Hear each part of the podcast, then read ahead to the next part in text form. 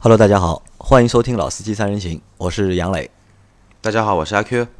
大家好，我是洪老师。哎，今天来了一位真的老师，今天我来了我们一个群里的小伙伴，洪老师。洪老师是小学的语文老师，语文老师对吧？因为我们在之前直播的节目里面，洪老师参加过我们的直播，和我们聊了一下他买的那台新的福克斯。那在这个之前，其实在买之前已经和我们沟通过好多次了，已经。对，就问了我的意见，问了张波的意见。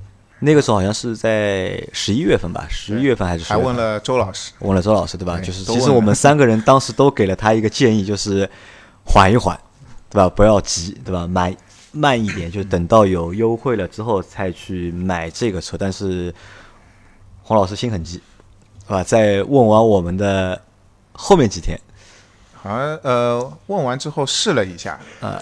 然后基本上就定了，就在最后在选选择上面，选择上就定了车了嘛。就是这个也是就是新福克斯，就是属于上海应该算蛮早的一批，蛮早的蛮早的车主了吧？反正马路上我是没看到过活的在开的，你是没有看到活的吗？我看到过、哦，我，我看到过两次，就我看到过两次。今天是看到你的车是第三次，然后试驾的话开的话，我今天是第一次开，因为我之前去过一次四 S店。嗯，但他那个时候没有试驾车啊、哦，那比较早的啊，对对对，有在上市的初期吧，应该是上市之前吧，应该那个时候想去看的，他只有样车，但是没有试驾车。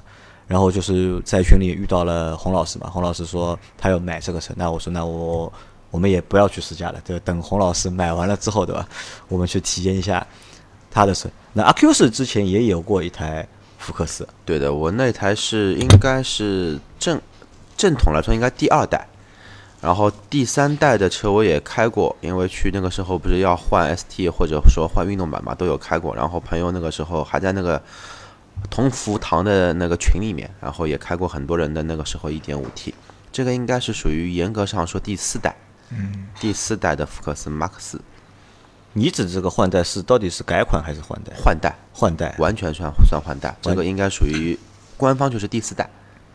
啊，在我的概念里面，可能就是福克斯啊，前面你说的那三代都是一代，都算一代，这个才是我觉得是真正的就是我认知上面的一个换代，要彻底彻头彻尾的一次换代，因为改了不像福克斯了嘛。呃，可就外观吧，就我觉得就外观上面就是有点不太像，就是动动力其实也改掉了，改的东西还蛮多的。对对，那洪老师，你先介绍一下，就是你在买这台车之前，嗯、你还有哪些车？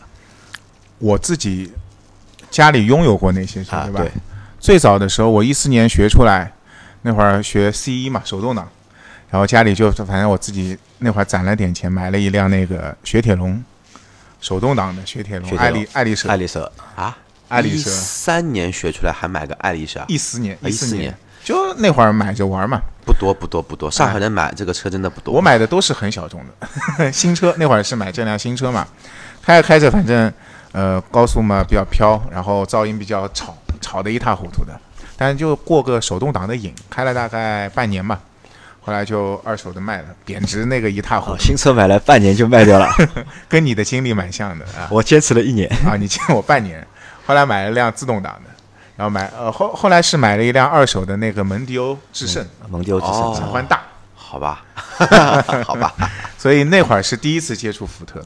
二点三还二点二点三的，二点三的。然后呢，我我一直就那开那辆车嘛，觉得隔音啊、动力马马虎虎啊，呃，空间特别大。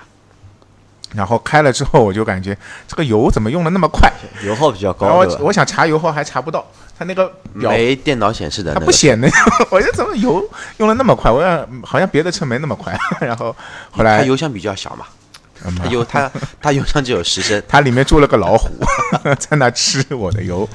后来就换了一辆，后来换了一辆是那个，先后来有一阵子呢，我就两辆同时开，借了我亲戚的 V 四十，他开一辆沃尔沃的 V 四零。那我那亲戚呢，因为正好运气好，他住在加拿大，我我表妹在加拿大嘛，他一直在那边，那辆车空着就给我开，然后我正好就开他那辆，就 V 四零 开了一阵。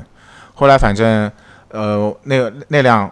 V 四零 开了一阵，他回来之后我们还给他。后来我自己就那会儿就买一台那个现在的 A 四，A 四 呢我是二手的，我是我朋友，他也是要出国了嘛，我同学的亲戚，呃出国了，然后我就把他那辆买来。我那会儿买的时候是十九万，是辆一四，他那会儿上牌是一四年八月份的，是呃三五 T F S I， 就是二点零 T 的低功，算 C V T, 算低功率，对低功低功，对模拟八速 C V T 的。然后现在开到现在七万多公里，那会儿给我的时候是四万不到，三万八左右，我记得。那就等于你现在是有两台车，一台是对的 A 四 L， 对的，那会儿正好拍中沪牌，拍中之前的雪铁龙什么的 都, 都是外拍，那会儿也正好在拍嘛。雪铁龙是那个深圳牌照，那会儿是 四 S 店包的，上深圳，然后那个。呃，蒙迪欧致胜是那个禁闭，就是那个山西大同的，好像是啊。你外地牌照上的不少的吧？但那会儿都人车不去的，啊、人车不去，人车不去。然后这次的就是福克新福克斯也是，当初还外地牌照啊，换过一辆车。后来我买了一阵就马上不要了，还多少时间？一个月吧，一个月不到，就 M G 三， 我跟你讲 M G 三 啊，买了一个 A M T 的嘛 ，A M T 的哦，漂亮，那个车还好，你一个月就买了，你叫我就今天买好，明天就买了。为什么？你开过那个车吧？我没开过，比 Smart 的那个时候的 A M T 还要再垃圾一百倍啊！好，他点的很厉害。那怪不得前面，因为洪老师在开的时候和我说，就是他以前那辆就是 M G 三 A M T 的，就是各种不爽嘛。后来我说我现在在开的宝骏七三零也是 A M T 的，我觉得还可以。比你这个要不是不是一个年代的东西。不是一个年 代, 年代不一样，那个东西就是纯粹的，很多东北的出租车司机都会改手动离合器，就是这个东西，没有完全电脑版，就完全纯机械的东西。对，就我踩油，转速上去，车子不动了，不动啊，然后一放动了，我点了一下头，就那种感觉。那来聊一下，就是怎么会选择买一台就是新福克斯的？因为现在已经有车在开嘛。嗯，反正我那会儿，反正上次说过嘛，我就简单说说，因为家里需要第二辆车。然后第二辆车，因为我老婆上下班要用，我有时候我爸妈也要用，啊，就不用简单说，就该怎么说还怎么说。因为上次直播大概也就一百个人听到，对吧？现在你说的话，大概起码有一万多个人可以听到。反正选车的话，就想选一台轿车，轿车，嗯，空间呢够用，至少有难难难得坐五个人也不会，至少有四个门。呃，对 ，S U V 呢不想要，因为一个我老婆不要 S U V， 你老婆不要 S U V， 她觉得停车不方便，嗯。然后我也不喜欢 S U V， 因为以前试下过博越啊，我觉得好高啊，就是特别高的那种感觉，又不喜欢。然后就定位在轿车嘛，轿车啊，轿车嘛，一开始也没有想到国六不国六的问题，那么就就选了蛮多的。那会儿我也讲到过，就是你选的时候，在做选择的时候，那个时候是冲着就是轿车去的，就想要一个就是 A 级轿车，小一点的 A 级轿车，而且最好有运动操控的那种，有运动基因在里面，因为奥迪嘛舒适嘛，我想那个有点操控乐趣。当然我也不懂什么叫操控乐趣，反正就觉得运动型的轿车应该就是有操控的，对吧？转向嘛精准点，然后就瞄着这个方向，预算也差不多就在十五万左右。那么就看了一下市面上的那些车，对吧？呃，那么先我我看过领克零三，零三那会儿正好领克零三上。然后那会儿闹得沸沸扬扬的嘛，一开始我没没看到这个，然后后来看了好多试车的视频，都是零三，而且看了一些视频都说零三不错嘛。突然突然感觉画风一变，那你去试了吧零三？试过零三，试了啊！哎，我就我不是讲的嘛，一进去就是感觉哇，好豪华，好高级的，好高级啊！然后后来是什么原因啊？就我我喜欢的那个版本就是那个黑黑色版本，纯黑的，我觉得特别好看。然后我老婆不喜欢，老婆不喜欢。他说男的嘛，眼光不一样。这个一方面，主要是那个零三好像提车时间有点久。提车久啊，那你那个时候看的时候，可能问一个问题，你老婆说领克难看嘛？内饰很，她很喜欢。外观，外观她觉得蛮好看。就轿车其实零三的外观其实还 OK， 可能你看它的零一的话，会外观会觉得怪一点。我跟我朋友在商场里面兜过，兜到时候看到有一家领克，然后哦，在那个大悦城。大学城里面有一家领克的体验店，我们去看看了一下，然后我就拉着他，我说这个车我开过，我那个坐过，还可以的。然后我在我在车里面看，我我我我女朋友就离这辆车五米以外，她跟我说一句话：这么难看的车，我肯定不会进去的。我老婆对车的概念没有那么的敏敏感，那我告诉她，我说我给你看一辆照片，我给她看法拉利的。那个灯，我说你看像吧？像，果然是老师，在知乎上面去找，对吧？教他，我你看，这个灯就是照着法拉利做的，十五万买辆法拉利，你看。的灯，的灯，的灯，的灯的外形啊，的灯的外形，对吧？但是去 四 S 店，我是哪哪家？好像华翔路啊，因为你老婆就是看不上这个车，看不上。那那会儿嘛，朦朦胧胧之间，反正有这个印象，就好像国六要上了。那但是我想，就是在那个时候你选的话，如果我们选一台 A 级车的话，朗逸对吧？卡罗拉、轩逸对吧？这可能是。大家在选 A 级的时候，就是脑子里会一下子会想出来的这三辆车，思域还有神车思域，啊、呃，思域会更更贵一点嘛，也算对吧？那你老你老婆当时考虑考虑过这几台车吗？其实我老婆选车上面不主导的，不主导，不主导，她没有概念的，她就说明不要名爵这种点头的就行了啊 ，M G 三 那种 M T 变速箱那种点头的感觉就可以了。嗯然后，因为我买我买 M G 三，就是他觉得那辆车太糟糕了，所以我一个月就卖掉了。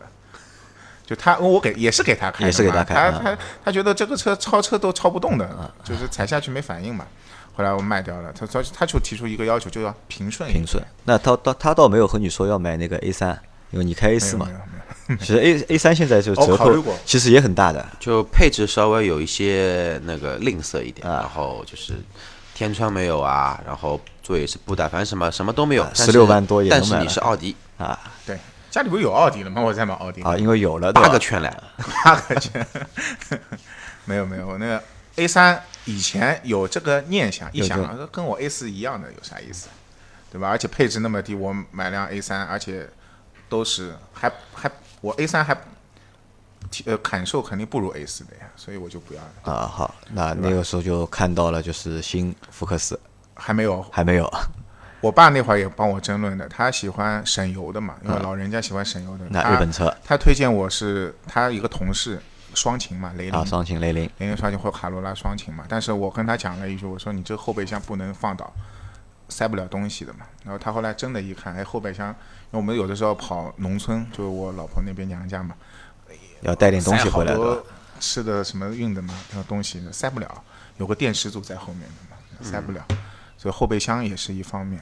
其实刚刚你们试车应该看一下后备箱，哎、呃，没看，蛮蛮可惜的。福克斯后备箱不小的，很大，三厢不小的，而且它很深，而且后排都可以放到，感觉比 A 四 大，比 A 四 大的。你待会儿可以再打开看，真的很大的。那会儿惊惊艳到我了，然后也考虑过思域，也是 一点零 T 的思域，对。我特地去感受过 一点零 T 的思域，然后思域还是可以的，还是可以。但是那会儿、嗯、就是我那会儿也说到，就是思域车主的那种形象太张扬了，对吧？对对对，思域车主能张扬到什么程度啊？秒天秒地，太狂了，太狂啊！但是思域，说实话，这个因为我一个小伙伴很好，小伙伴他买了台思域 一点五 T 的，呃，反正隔音比我的捷德，当时的捷德还要差。捷德的，对，思域隔音真的。真的没我，他说提升过了，原厂思域的轮呃胎噪比我改装过的轮毂的那个捷德的胎噪还要大。本田因为卖发动机的嘛，对吧？对对对，他不卖体验的嘛，不卖舒适性的嘛。其实我那会儿飞度也考虑过，我问过你的嘛，我说、呃、别买飞度，别买，没意思这个车。对，阿 Q 那台飞度后来是多长时间卖掉？两个月差一天啊、呃，两个月差一天，对吧？也刷新了我们朋友圈里面就是买新车再卖掉的上午去最快去最快速度。上午去四 S店提的车，下午把牌上完，第二天上午去把车改完，然后改完之后开了两个月把车卖了。那是有钱啊！来，洪老师继续。呃，然后那个本田那边那会儿考也考虑过飞度嘛，小车，因为我老婆喜欢飞度的外形。也考虑过，但是后来一问你嘛，然后我网上也看，就说它飘啊，隔音一塌糊涂啊。我一听隔音差，我就算了，因为我, 我 对, 对声音很有要求的，有点要求的。我对音响那个，我以前学铁笼也改过好多了，改过隔音，发现改了隔音跟没改一样，花了那么多钱，车还重了，油耗还上去了，对吧？然后，所以我做福克斯，我感觉这个隔音底子还是不错的。没做，我这辆车没做过隔音，就是新福克斯没做过隔音，就改了音响，确实这音响效果。那是在什么时候开始就是发现福克斯的？发现福克斯好像无意间，反正先看到网上的视频啊，不是听我们节目，没有没有。啊、你要你应该说的是听了我们的节目之后，对吧？发现了福克斯，对吧？然后我这个节目去跟卖钱了，我们还可以卖给福特卖卖一点钱。我是关注，你是说关注这辆车、啊、关注、啊、关注这辆车，我是广告看到的、啊、广告看到的啊。然后听了我们节目里面说到了，然后打开汽车之家翻了一翻、啊、看看售价，对吧？后来听了三人行嘛，张波那一期呢，说到福特，说到福特的产品力，他好像觉得这个就大家都没有人关注，说这个新福克斯真的不错，大家应该到店里去看一看。所以听了这节目，我第二天就去，好像隔了两天还不是三天，反正第二就去那个 四 S 店了。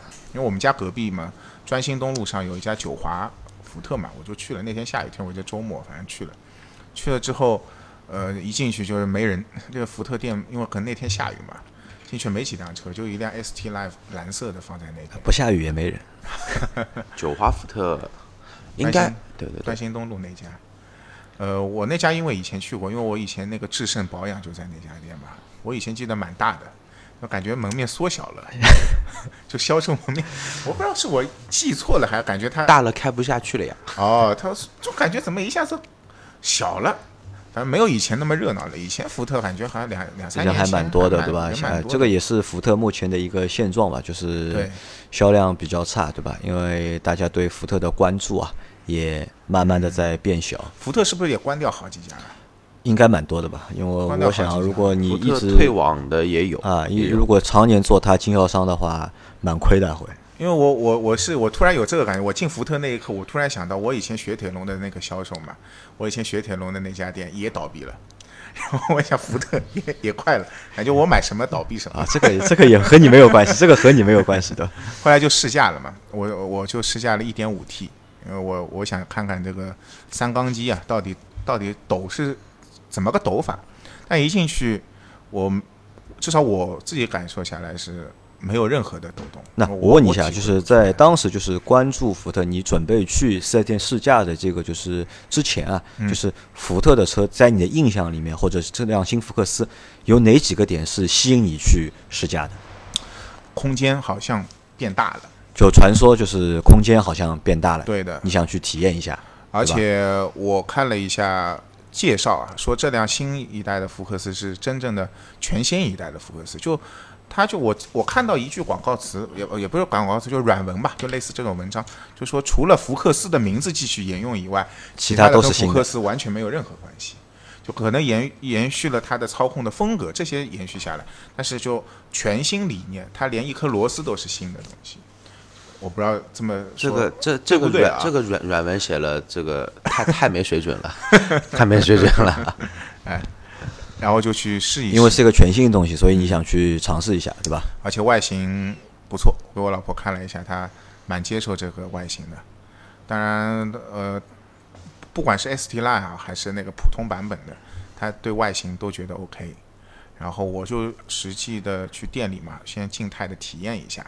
后排坐一坐，前面看一看，那么也看看了一下它的那个旋钮换挡，我觉得哎，蛮新颖的，好像只有那个捷豹路虎上面有啊，然后宝骏五一零上面也有，然后早知道我就不买了，然后后来嘛一看就它呃那个看了一下，就是说它是八 AT 的嘛，我就觉得哎 ，AT 变速箱在这个时代蛮少了。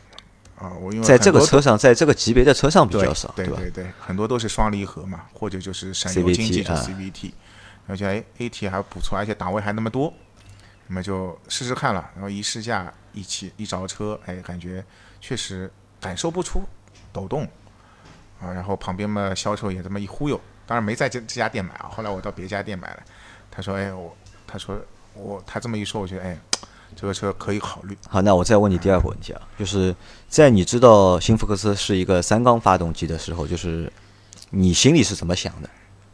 我我倒说实话就，就在你心里，就是三缸机和四缸机，就是在你心里有什么区别吧？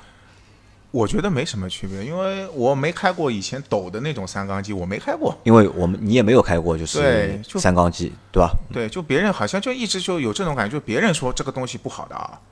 你别去碰啊，谁碰谁傻瓜啊，就有点一直有这种，但那到底多傻呢？我也不知道哎，对吧？就是一直是别那个别人说，别人说，真的是别人说，网上好多人说谁买谁傻子，谁谁谁谁谁傻子。不过估计也是被三缸车给弄怕了。你就像宝马的三缸发动机，说实话，有机会去试试看。那其实我不太同意你说的这个话的，就是我认为啊，就是真的在我们这一代人里面，就我们这一代啊，有几个人是开过三缸发动机的车的？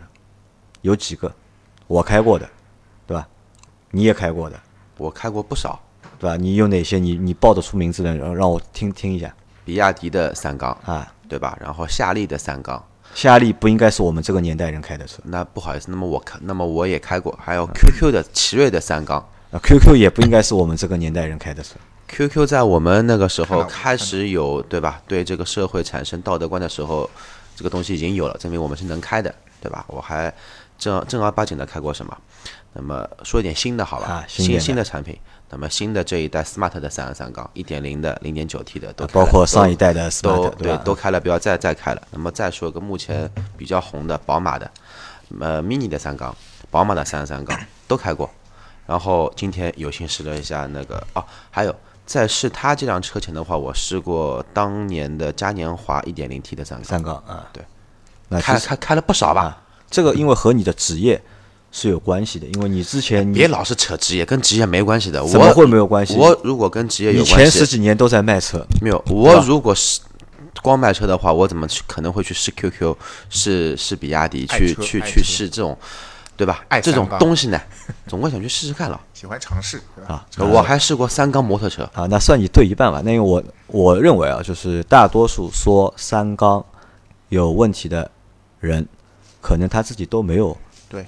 真的尝试过三缸的车，那只是听别人说，他也是听别人说，因为他听到别人说，然后他又觉得，哎，我算一下吧，因为一个四缸，一个三缸，一下子你少掉一个缸，对吧？亏了吧？不是，也不叫亏了吧，就是大家都很喜欢把这个东西拿身上零件，拿自己身上零件去做比喻，对吧？你有两个肾，对吧？你帮你拿掉一个肾之后，对，你只剩一个肾了，对吧？这个功能，对吧？肯定会打折。可能会大家会去把这个想法就沿用到这个就是发动机上面，对，就有了这样的一个就是口碑，或者是有了一个这样的一个观念。对，这个观念其实我觉得是根深蒂固的。有的人，我一个同事听我这台车是一点零 T， 他说啊排量那么小，然后我说还三缸，他说还还三缸，然后我说那我我应该买一辆什么？他说你知道说 V 八、V 六，你看好吧，普通车 V 四。差不多了，你还 V 三，以后还 V 二 V 一了。我说道理是这个道理，但是现在响应国家的节能减排嘛，我就这么忽悠嘛，我就这么应对过去，应付过去了。对，因为他们的观念里面总觉得缸越多越好啊。对，就是在你的脑海里其实是没有这个概念存在，对吧？所以你也不会去太在乎这件事情，至少你愿意去试一下啊，你你愿意去试一下。那当时试下来之后，就是感觉都还 OK， 对，对吧？你最后是买了一台 一点零 T T 的版本，那这个也是小众的啊，我觉得就是也蛮小众的，就是很小众。阿 Q， 你会选一台 一点零 T 的车吗？我选啊，我你肯定不会选，我我肯定不会选啊，你肯定我肯定不选。如果你女朋友或者你老婆要买啊，不可能会让她买一个 一点零 T 的车，不可能，她不会选这个车。不，我们不说选这个车。如果他要买，我肯定会让他选 一点五 T， 但是有一个前提条件，呃，老的福克斯就是上一代、第三代的话，它的其实到最后的话，一个主力选手其实是变成 一点零 T 的，因为之后的话 一点六 的其实卖的很少，还是 一点零 T 的为主。对，所以说我不见得说 一点零 T 的一定是一个小众产品，毕竟现在你就像思域 一点零 T 出来之后 ，一点零 T 卖的也也也不错呀。啊，那我们来想啊，就是其实从从整一个新福克斯上市到现在，其实销量不好，对吧？销量不太好，然后没有达到就是厂家预期的一个状况。厂家预期是卖多少？厂家预期嘛，就是一个月嘛，起码两万台了。哦，那那蛮蛮蛮难的，蛮难的接近朗逸和轩逸啊，对啊，那那那蛮难的。这个是厂家的预期嘛？但现在我们看，大家现在可能它的一个月的销量在六千台。左右，因为我们现在还不知道，就是一月份的一个实际的一个销量到底是多少。那我们就在想，就是在第一批买这些车的用户里面啊，我想了一下，可能有两种人买这个车，一个就是对福克斯这个车型有情怀的人，有情怀的人，对吧？就像阿 Q 其实是对福克斯是有情怀的，对吧？有很多人对福克斯都有是有情怀，我对福克斯也是有情怀，因为毕竟在我当年在买车的时候，福克斯其实也是在备选里面的只是因为太贵了，买不起。很早的一代了，那个时候因为太贵嘛，买不起嘛，所以就最终是放弃这个。但是在我脑海内内是一台好车，我一直觉得福克斯是台好车。你要外形有外形，对吧？你要操控有操控，你要动力动力也不差，对吧？我觉得这是台好车。那可能很多人在以以前一直有这个好的印象嘛，没有买。那现在可能他换代他会去买，那这是一批人。那还有一批人可能我觉得有点和你是一样的，就是可能你在之前你没有关注过这个车，就老的福克斯你可能就是没有关注过。因为如果你关注过老的福克斯的话，在你买那些就是之前换车过程当中，其实当年福克斯换下车还很多的，二手车其实蛮便宜的，我觉得。对，对吧？如果你喜欢的话，你肯定会在你换车时候去换一台其实二手的福克斯。关注过老福克斯，你关注过关注过老福克斯，你就不会买老福克斯的。对，那个口碑你敢买啊？对，我觉得其实我想插一句啊，就是有一点像什么，有一点像现在这个年头，为什么宝马 X 一 会卖得这么好？它不光是加长，而且它卖了好的百分之九十以上的车子都是 一点五 T 三缸的那个发动机。其实那个那个三缸发动机，说实话，它的噪音也好，动力也好，抖动也好，其实我开下来真的是很明显的一个一个弊端。但是有这么多人愿意去尝尝试它，也就是怎么说呢？现在都是年轻人了嘛。有一颗愿意尝试的心，对，尝新的一个念头在里面，有一个愿意尝试的心，不然华为怎么敢卖这么贵啊？啊，对啊，那我觉得就是你算你属于第二批人，就是敢于尝试的，去尝试一些就是新鲜的、别人不敢碰的东西、新的东西。好，你你买了那台车之后，你是你是十二月买的提到的车嘛？对，现在已经十二月底了，两月了已经，嗯，二月了，那开了将近三千多一点，三千多两个月、嗯、两个月时间吧。那你开下来这台车开下来感觉怎么样？我觉得各方面符合我的预期，符合你的预期。呃，我我要的车就是一个舒适，隔音好，隔音，对吧？然后动力够用就可以了，因为动力很猛。如果我那辆奥迪 二点零 T 我搁运动档，我老婆觉得太太吓人了。然后 S 档他说、啊、那么吓人啊，我他踩下去怎么那么灵敏，他不喜欢的。我这辆车哎，正好满足他的需求，他觉得这个动力是他喜欢的，不喜欢正好是他的这个调调。对，那我想哎，差不多嘛。油耗呢，你说很高吧，反正八点八八个油吧，呃，蛮高的。那这个油耗说实话、就是呃，全市区吗？上、呃、高速跑得多。高速跑得多，我是平均时速今天看了一下，四十三好像。哦，那八点二三三十四好像是。四十三，四十三啊，四十三啊，因为它一个一点零的发动机，所以我八点几的油耗的话，蛮高的。刚刚那个软文的广告说，除了什么，除了名字以外，别的都是新的。我那这个就证明了一点，遗传了这个油耗高的这个遗传，对吧？对对对对对，我刚不过我我也关注我们那个新福克斯有一个群。那这里倒是我觉得，那这个我觉得倒是要是说什么，就是其实三缸发动机不是说缸少掉一个油耗就会降低很多，对吧？肯定不会低的，因为它缸少掉一个，其实它功率还在的嘛。它功率还在的话，就是这个油耗其实还是跑不掉的。如果你是平均时速四十三的话，那跟我开思域小伙伴那个基本上路况差不多，它大概只有七点六、七点五这样子。嗯，那可以的，有日本车了。嗯，好，那。最满意的是什么点？最满意的，我觉得 八 A T 的平顺性我觉得还不错。你觉得平顺性还不错？对，因为我开过 V 四十 的那个发动机，呃，就 V 四十 的那个变速箱，变速箱是好像是 六 A T 的，都是 A T 嘛，我就比一比，我那个是有那个点头的那种感觉，尤其在低速一二档很明显。这个 八 A T 我觉得因为齿比比较绵密嘛，我觉得还可以。有点类似于 C V T 的感觉，我看感受不到它它的转速会掉下来，但我感受不到那个点头的那一刻，我可以去感受，你仔细感受肯定感受得到，但不会影响你。我对变速箱，我我可能我的我的需求不同，我觉得哎，你觉得 OK, OK 对吧？还有什么？隔音还不错，隔音啊，隔音是你好像因为你还改了音箱，对吧？对，隔音在车子里面听音乐好像是你一个比较大的一个需求。对的。我自己一个人开音响会开得蛮响的，开得蛮响啊，不会炸炸机啊。俗话说，音响改了再好，你隔音不好改，对吧？也等于瞎搞。对对对，其实原话还要再暴躁一点。对对对。当然，你说音响完全要改得多好也不现实，但我觉得我能满足我的听歌需需求，这个车能够比我以前雪铁龙爱丽舍要好。那还有空间上满足啊？哎，空间 OK 的，空间, 空间 OK， 因为你身高还蛮高的。我, 我后排不这么坐的，我爸妈加儿童座椅，而且地台、嗯、哦对，地台 A 四 的地台是高的，对的，它的地台不是纯平，但是微微一点点。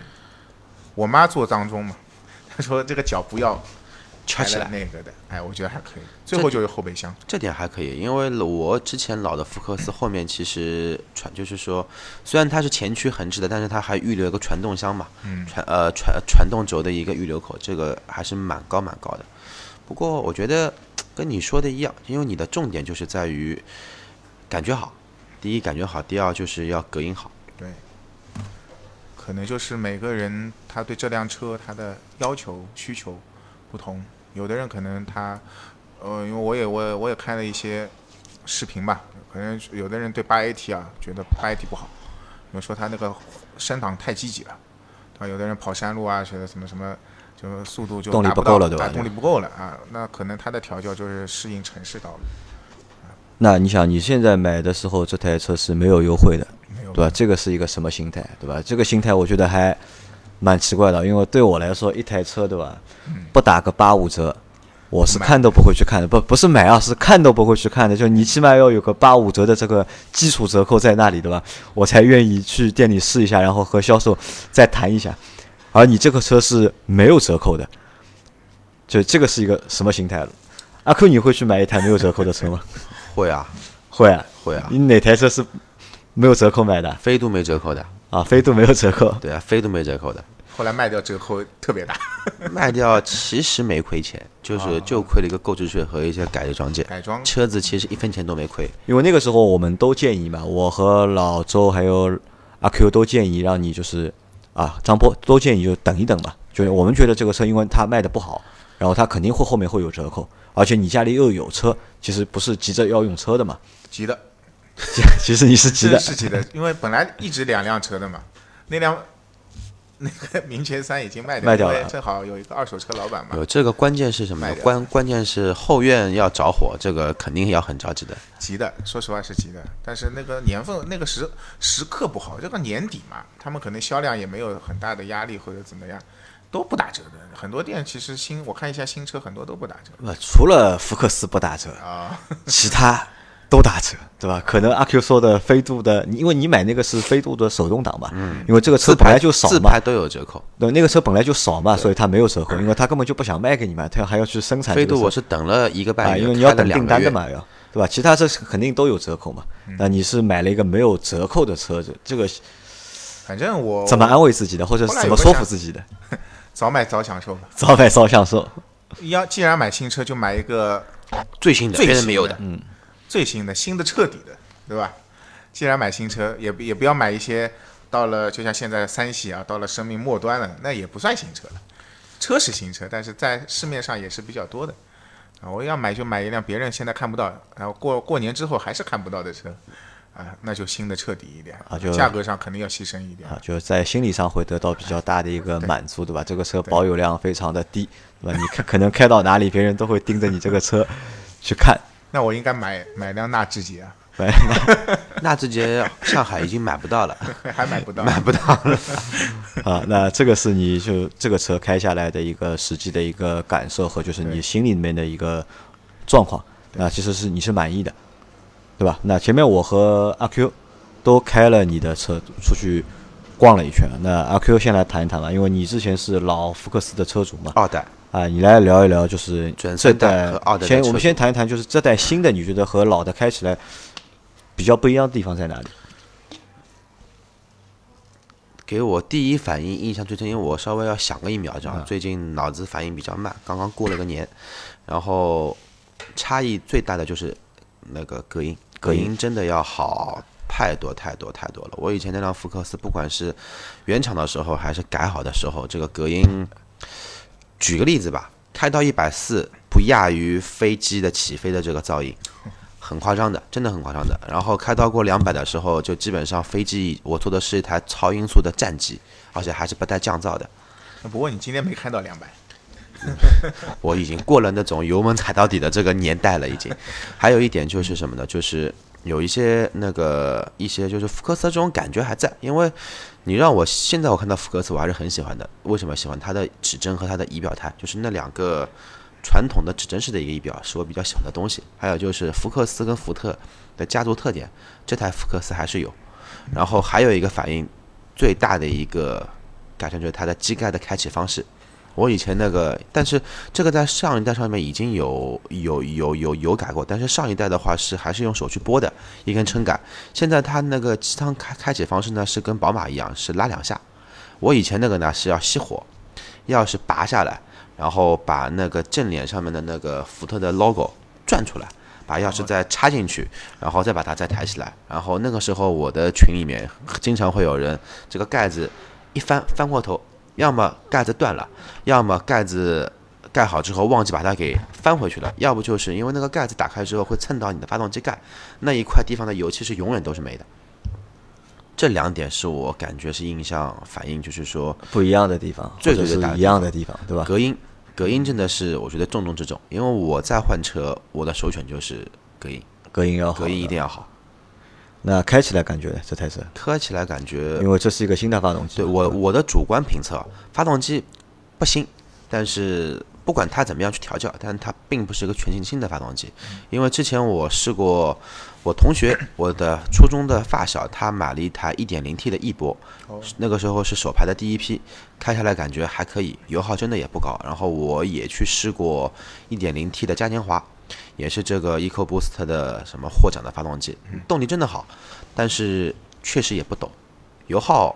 我试车嘛，我也不会去看它油箱有多大，但是动力跟它的一个响应和抖动，其实我觉得还是比较坚固的，甚至于说比以前的 二点零 的自吸，我觉得有过之而不及。但是这一个八速的 A T， 我觉得没认为说这么这么好。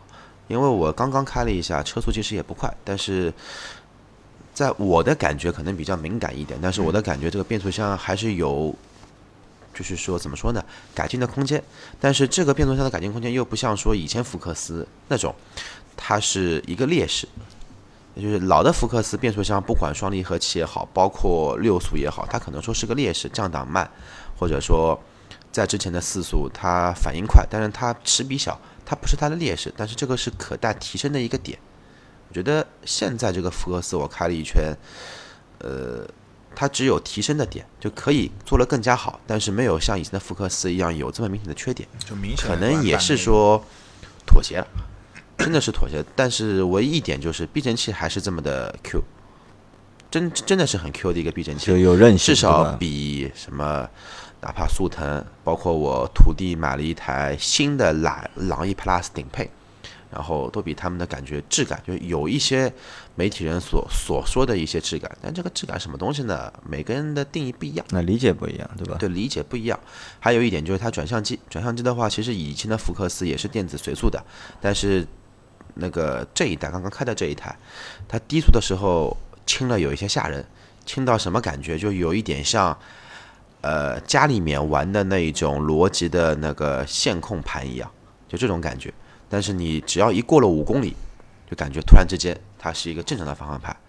所以说还是这这句话，福特有妥协了，但是它并不是说所有的面都做了很极致，可以进步。但是不进步呢，它也不能说这个车是一台不好，或者说是有缺缺陷的车。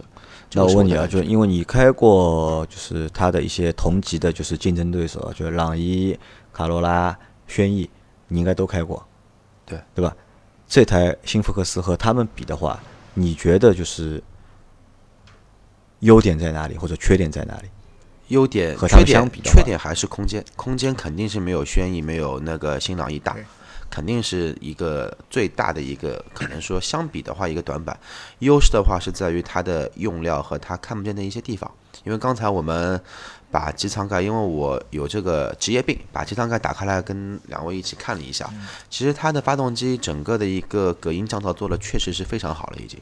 呃，宝马什么引以为傲的发动机降噪，居然在它价格不到三分之一的福特上面还会有，因为宝马发动机带这个。降噪的车子现在做的最好的应该是 X 三 跟五系，四十万的车，这个车算它十五万级别，三三分之一嘛，三分之一这个级别的车，包括E字版内衬里面都会有隔音棉。然后指正店已经不说了，它还跟你再住了一层，类似于像我们这种车内的地毯毡布，就是地毯上面那一层吸音棉在，所以说隔音确实是会好。还有就是我不知道你们有没有留意到它的一个水箱框架，我那一台福克斯水箱框架是很容易坏的，轻轻碰一下就坏，因为它是塑料的。现在的福克斯已经把它的框架，我看了一下，它两个支架至少来说比我现在练过的手臂还粗一点啊。那这个是你的感觉？ 对， 对，这个是我比较主观的感觉啊。好，那我来谈一下我开下来的一个感觉。首先从这台车的外形上来，就是我个人认为啊，就是这一代的福克斯的外形就是没有之前的 不, 不好看，对吧？嗯，不是，不是不好看，是没有之前的好看。因为我为什么一直很喜欢就是之前那一代，或者是阿 Q 说的前三代，对吧？我为什么为什么喜欢那一代福克斯？我就觉得那个外形就是很蛮张扬的，而且就是运动感十足。对，就是我觉得那个外形，我觉得看着就很舒服。但你看现在的这一款现现款的这个福克斯就没有之前那一代那么运动，看上去。杨磊说到这一点，让我想到好像是去年一八年年头的时候，福克斯不是出来谍照嘛？其实给我的感觉，我觉得这可能是一个韩国设计师设计的一款美国车，有那么一点吧？呃，稍微有点这种感觉。还有呢，就是因为我觉得福克斯啊，我觉得是应该两厢的会更好看，对，更有那个运动范儿。对，因为在里面为什么喜欢福克斯？因为两厢屁股大啊，对。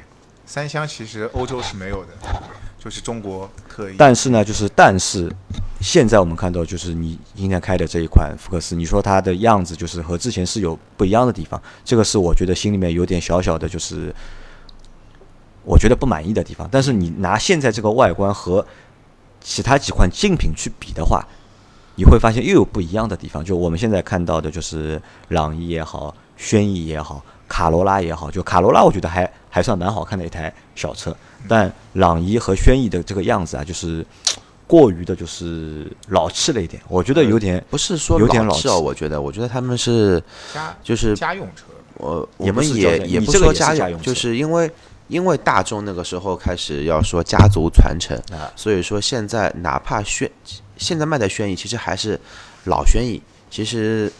日本本土也好，美国也好，已经早就更新换代了，只不过中国还没有这么快来更新。就是一个老产品卖了这么多年了，它硬套了一个现在最新设计所谓的家族脸谱上去，你会你会感觉这个不是很搭，呃，真真真真的不是很搭。特别是现在新的朗逸做了跟帕萨特真没区别，然后包括正正宗的捷达，就是国内的速腾要上来之后，真的是更加分不清楚谁是捷达，就谁是爸爸谁是儿子都不知道了，在外观上就辨识度比较低，对吧？对，我老婆去大众店，第一感觉就是怎么感觉卖一辆车啊，都是一样的，就都是长短不一样，就是 S 号、M 号、L 号、X L 号。对对对。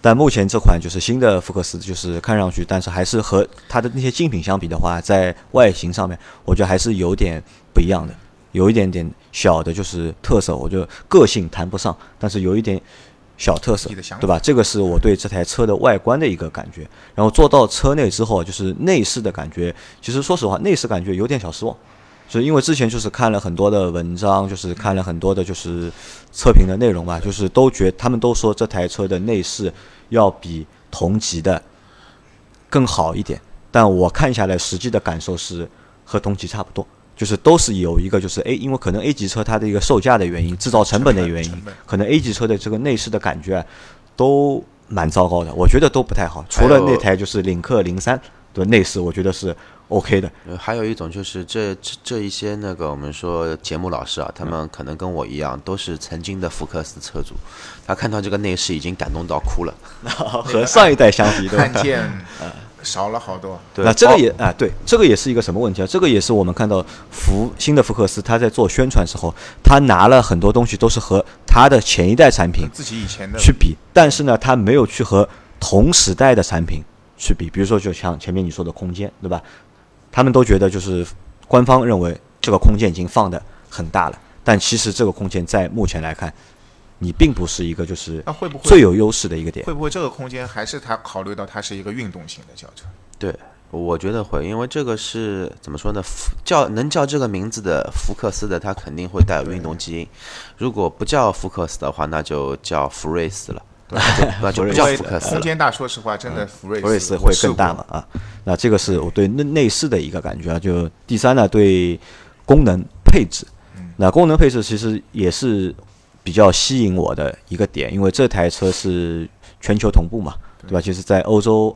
欧洲的那些配置，在海外的那些配置，其实在中国也是都有的，没有被阉割。这个也是一个比较吸引我的一个点，因为我们看这台 A 级的，就是 A 级车上面，大概是把如果把领克零三排在外面的话，应该它这台车的是配置应该算是最高的一台车了，就配置功能。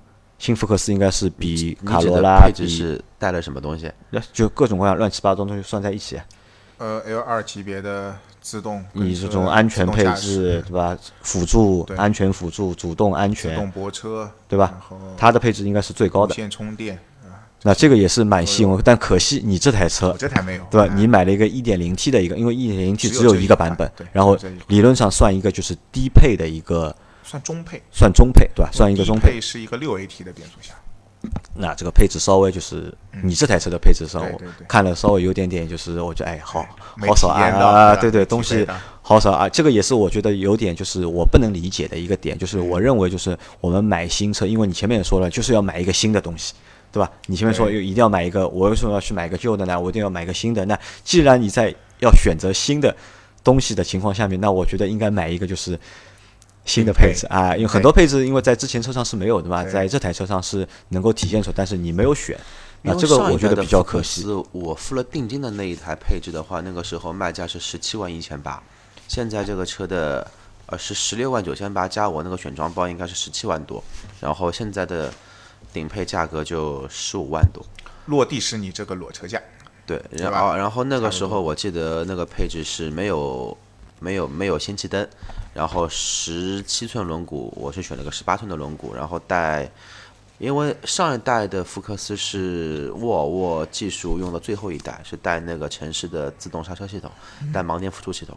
现在这个，但当时那个配置其实已经算挺高的啊，那个时候应该很高了。现在如果还带 L 二 级别的话，我觉得还是蛮有限，我觉得是蛮还是蛮有用的啊，有点卖点，就是有点噱头，有 有, 点有有让我去尝鲜的这个就是想法嘛，啊嗯、因为我一直在说嘛，就是我们在很多好的配置在 A 级车上面看不到嘛，可能是因为成本关系，对吧？可能是因为车的就是级别的关系，就不会把一些好的配置放在 A 级车上。那如果有一台 A 级车有很多功能的话，就这个就会很吸引我，但是你这台车没有，有点略略有点小遗憾。我因为我还想体验什么呢？我还想体验它那个就是一键启动，因为这台车的一键启动有一点点反人类，它是坐在这个侧面的，就手摁起来会比较不方便。这个我是看了测评的嘛，所以我想我想自己也去尝试一下，对吧？这个按起来到底方便不方便？他也是我问那个销售嘛，销售跟我说是防止旁边误触嘛，对吧？那个那个，这这个你问销售就就就问错人了，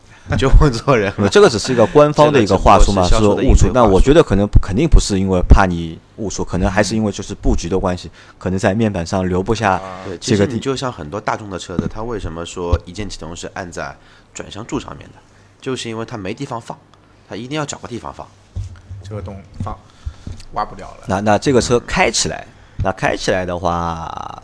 怎么说呢？就是首先就是这个动力啊，嗯、因为我们其实开的还蛮多的，蛮慢的，不是蛮多，啊、因为路况的室内开嘛，就是对对对就在室内的话，我觉得这个动力是绰绰有余，对吧？对特别是你给我调到那个就是运动模式，运动模式之后啊，就是我觉得哎还蛮有劲的，对吧？这个比我想象，因为我这个是我第一次开一点零啊，这个不算我第一次，我的 smart 也是 smart 不是一点零嘛 ，smart 是车轻呀、啊。对吧？这个感觉是不一样的。它是 一点零 嘛，是就对了。哎，好，算算对，对吧？这个算，那么开的比较少，那那开的比较少，那 一点零 的车，对吧？我本来以为 一点零 的车可能会很弱，对吧？但是实际开起来，那我觉得哦 ，OK 的，就是我觉得是让我开的话，就肯定是够用的。但操控的话，我的体验和阿 Q 的有点不一样。就阿 Q 觉得这个方向盘轻，但我觉得这个方向盘有一点点。重，你是开起来重，对，开起来，开起来是重的。他说的是你说的是停的时候，我说的是五公里以下。但我觉得这个车就是开起来的时候，我觉得这个开始方向盘还是有一点重的，嗯、就和我之前开的其他的那些同级的车来比的话，这个方向盘我觉得是属于偏重的，嗯、或者是有点重的。我这边想插一句，就是、嗯、这个有道理的，这个因为这个车。从古至今一直是定位是偏运动的啊，对的，那我就这个要说嘛，它会重一点，对，可能就方向盘稍微重一点，就是让我们在操作的时候更更有就是感觉一点，对吧？这个是转向的一个感觉。现在新的车它的操控理念不在于它的那个方向盘的轻和重了，可能现在设计理念就已经改变了，它可能不专注这个，要做重其实很简单的。它其实做了轻，可能是有它的一方面的考虑。做了轻嘛，可以考虑一下，对吧？女女女性驾车同胞、啊。对。然后还有就是开起来之后的，就是还有一个比较，我觉得还蛮好的一个感觉，什么就是悬挂。对。这个悬挂，前面阿 Q 说的是 Q， 对吧？其实也不叫这个，也不叫 Q， 就其实就是这个悬挂偏硬。这个悬挂其实就是一个偏硬的一个悬挂。呃、不硬。不硬，我可以，我可以这么来。同级里面这个车，它的悬挂肯定很便宜。负责的说，我对于硬的理解是什么？是什么概念啊？你让我想一台车，原厂飞度的后减震，我可以说同级里面是偏硬的。呃，你同样过一个减速带，你就明显感觉后排会有个抛离感。我是把抛离感去评价一个车的减震器是不是硬。嗯。但是福福福克斯刚刚开的这个车，而且后面还是扭力扭力梁的，调教了蛮好的。呃。至少我刻意的去感觉了一下，我没有感觉到后后排有任何的抛离感在，这个是我认为硬、嗯、啊。那可能我们两个人觉得硬的感觉不一样。我我开了那个名名爵三，那个才叫硬。名爵不要比了啦，真的不要比了。那个板车悬架那才叫板车啊，那个硬嘛是因为是不带韧性嘛，对吧？嗯、对，因为我阿 Q 说的其实是是有韧性在里面，对吧？减震的这个效果好。对吧？我觉得应该是这么理解吧。我开下来有点像 V 四十， 嗯，沃尔沃的那台 V 四十。说实话，本是同根生，本有可能本是同根生，因为是偏运动，因为他们这个平台到现在还是在以前的联合平台上面在进行升华，在进行改造。但是我这边想起来了一个点，就是这个车让我感觉比较意外的一点，就是它的自动启停。嗯，自动启停可以做到，我认为还是非常，我我我觉得可以说是很拔尖的了，因为包括像同价位差不多运动的马三的自动启停，我觉得感觉可能会没有这个自动启停来来这这么的柔和，甚至于说这个启停比奔驰的要好，比我 A 四 的要好多了。那哎，技术是新的吧？对，对这个车是新的。那总体来说，这台车开起来的感觉还不错，就是还蛮好玩的，就是能够属于就是那种就是开的不会觉得很乏味的一台车，就开起来我觉得还 OK。因为在这个价位、这个预算里面，我觉得还是可以的。当然，如果有优惠，肯定是更好，对吧？呃，预算呢，说到这个，我觉得就是价位里面，我觉得这个车是，如果是按这个价格卖的话，其实我在节目里还是不推荐。就还是不推荐大家以现在这个价格去买这个车，我觉得一定要等到有优惠了再去买这个车。那这是第一个点，如果大家买的话，就推荐大家就是要等优惠再去买这个车。如果你实在想要，或者你真的有钱，对吧？不要咬牙，就是真的有钱嘛，就是想买这个车的话，那我就推荐不要买这个 一点零 T 的版本。倒不是说因为嫌它动力小，而是因为它因为它这个版本的就是其他配置相对来说没有它顶配的配置那么丰富。那我觉得就应该买一个顶配的一个版本，因为功能更多。因为顶配的很拔尖，配置真的很拔尖。十五万的配置，换句话说，可能再翻一个两倍甚至于三倍，你很难配齐这么多一些东东西啊。对的，因为这些钱这些差价你是选配。补不齐的嘛，而且而且我那个群里面不是有一个重庆他们主机厂里面的一个人嘛，他已经给我看了他们那个排生产的排班嘛，他说已经国六的 一点五 T 已经在线了，就是说他马上要国六的 一点五 T 要下线了，要下线了，对吧？对。然后还有就是今年福克斯要出一些，就是欧洲市场不是有一个轻奢版嘛，叫什么 Voltage 一个版本，就是它的中网是个波浪的。这个版本已经开始在试就是路试了，在路试，在路试，还有就是有旅行版啊，旅行版今年会进的，都会进，就旅行版一九年会进，但是如果他进来轻奢版的话，估计他这个脑子也被遮住了，估计轻奢有有的价格蛮高的，他跟我说价格蛮高的。那我我觉得是这样，就是我觉得消费者可能还是要会看嘛，就是同样就是如果你给到一个就是足够分量的产品，对对吧？其实用户也愿意花就是相对更多的钱去买，但目前的话，我觉得这个价格如果不给优惠的话，其实不太隔壁家那个德元朗优惠了，已经不得了了。那个厉害，哎，那个所有的竞争对手都都比你要优惠很多嘛。因为说实话，就是 A 级车可能到最终拼的，因为大家产品同质化其实还是还是蛮对的，蛮严重的吧。最终拼的还是一个就是价格，因为福特品牌我觉得没有问题的，品牌这个品牌力肯定在中国消费者心目当中，品牌我觉得 OK 的，肯定没问题，对吧？产品其实产品力什么还要那个啊，高级多了。好吧，本身定位福特就是跟大众、丰田一类的啊，然后雪佛兰本身就是经济型，就雪佛兰就是中国的宝骏，可能别克、福特、别克、福特是吧？丰田、大众对吧？我觉得他们是同一阵营的，对对对吧？而且这个在这一代的话，产品力我觉得 OK 的，没有问题的，无非就是一个就是价格的对价格的一个问题。可能就是福特那边的，但是你想，福特从古至今它的定价一直有问题啊，一直有问题。你从那个时候我去看锐界，锐界定价比汉兰达贵，然后死了也蛮惨的。然后包除了猛禽还，其实猛禽也是炒出来的。你包括野马，野马现在的定价也是比那个科迈罗要贵。所以啊，我们说一个品牌。它卖的不好肯定是有原因的，就是福特在十年前我觉得还是一个如日中天，在中国是一个如日中天的一个品牌，但到现在越走越差，越走越差，对吧？这个差其实有各种各样的原因在里面。你说定价，定价有问题。洪老师那个时候去的这家九华福特是上海第一家的福特店，想当年这家福特是什么概念？就是听我的前辈的师傅说，就是你要去买福特车要排队的，要跟别人打架的，打了价才能买。那个时候是刚刚最早的这个嘉年华，十几年前，那个那个时候最老的蒙迪欧、最老的嘉年华刚上市的时候，然后在后面智胜啊、福克斯进去都是要加钱，都都是抢着来买。不过好像就跟那个时候的大众好像倒了一倒，真的是倒了一倒。大众是越做越好，然后福特是门店是越做越差，越做越差。但它这个差，我并不认为是产品差，而是可能说。